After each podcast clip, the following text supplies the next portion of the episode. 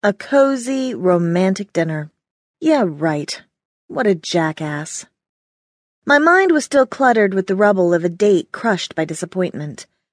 If you've ever walked out on a date who acted like a complete jerk, you know that you'll experience two major emotions anger and pride. If you've ever had to drive yourself home, those suckers will be egging each other on. You'll probably start out where you are proud to say how you handled it all, but angry at your date for ruining the evening. Before long, you'll be downright pissed off and proud enough to wear your anger like a shiny medal. And if you're anything like me, you'll be talking out loud while your knuckles turn white from the kung fu grip you have on the steering wheel. Who does that fool think he is? He sure as hell doesn't know he messed with the wrong witch.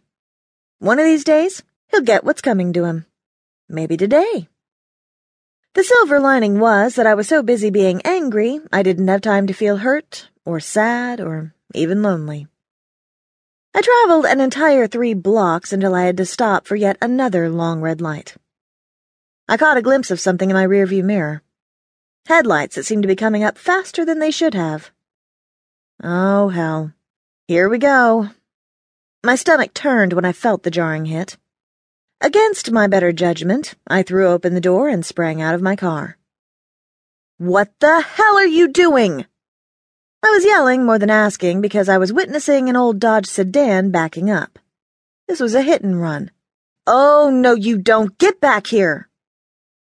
I called the police and a patrol stopped by fairly quickly. The officer was cute, but he was dry and professional. So where did this car hit yours? Right here, I pointed to the back bumper that was laying on the street. What were you doing when this car allegedly hit you? Seriously? You know, if you hurry, you can probably catch him. You can't mistake that piece of crap.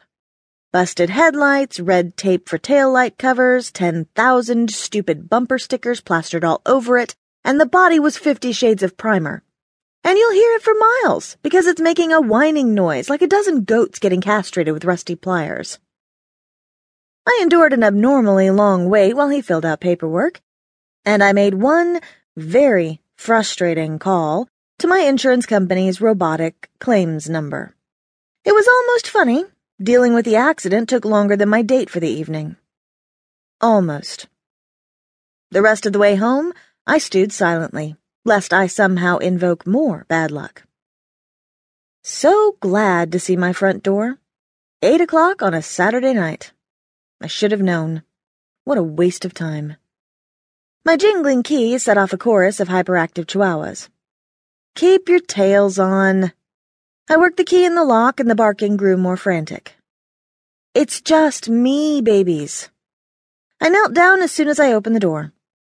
As far as I'm concerned, there is nothing that helps you shake off the lingering misery of a failed date like the welcoming little licks and nuzzles of your dogs. I glanced into the apartment and something didn't seem right. Something wasn't right. An intruder alarm went off in my brain, delivering a heart thumping dose of adrenaline. The kitchen lights were on, and my refrigerator was open. Be careful, Kelly. I'd hate to see you torn to pieces by your own bloodthirsty Lilliputian guard dogs. Where did you find those little things? Did they come with a Happy Meal? The intruder's snarky female voice was familiar enough to instantly calm my nerves. Other than the little wiggly dogs, seeing one of your best friends is another thing that can clear the date disaster debris out of your head. Esmeralda Warren, Wicked Witch of the South. You know, I wouldn't be so quick to make fun of these pint-sized attack dogs. They weren't named Lucifer's Bastard and Lorena Chompet for nothing. I tossed my keys down and greeted my wiggly little pets. What brings you to Chicago, Ezzy? I thought you weren't coming back until the end of the month. Esmeralda stood up from behind the kitchen island. A spoon hung from her mouth, and my quart of Cherry Garcia was in her hand. This was the rarely seen casual Ezzy. Her long red hair had been freed from its tight bun in favor of a ponytail.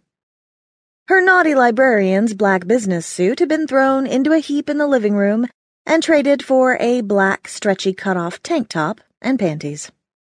Ezzy slowly slid the spoon out of her mouth and waved it like it was her own silverware magic wand.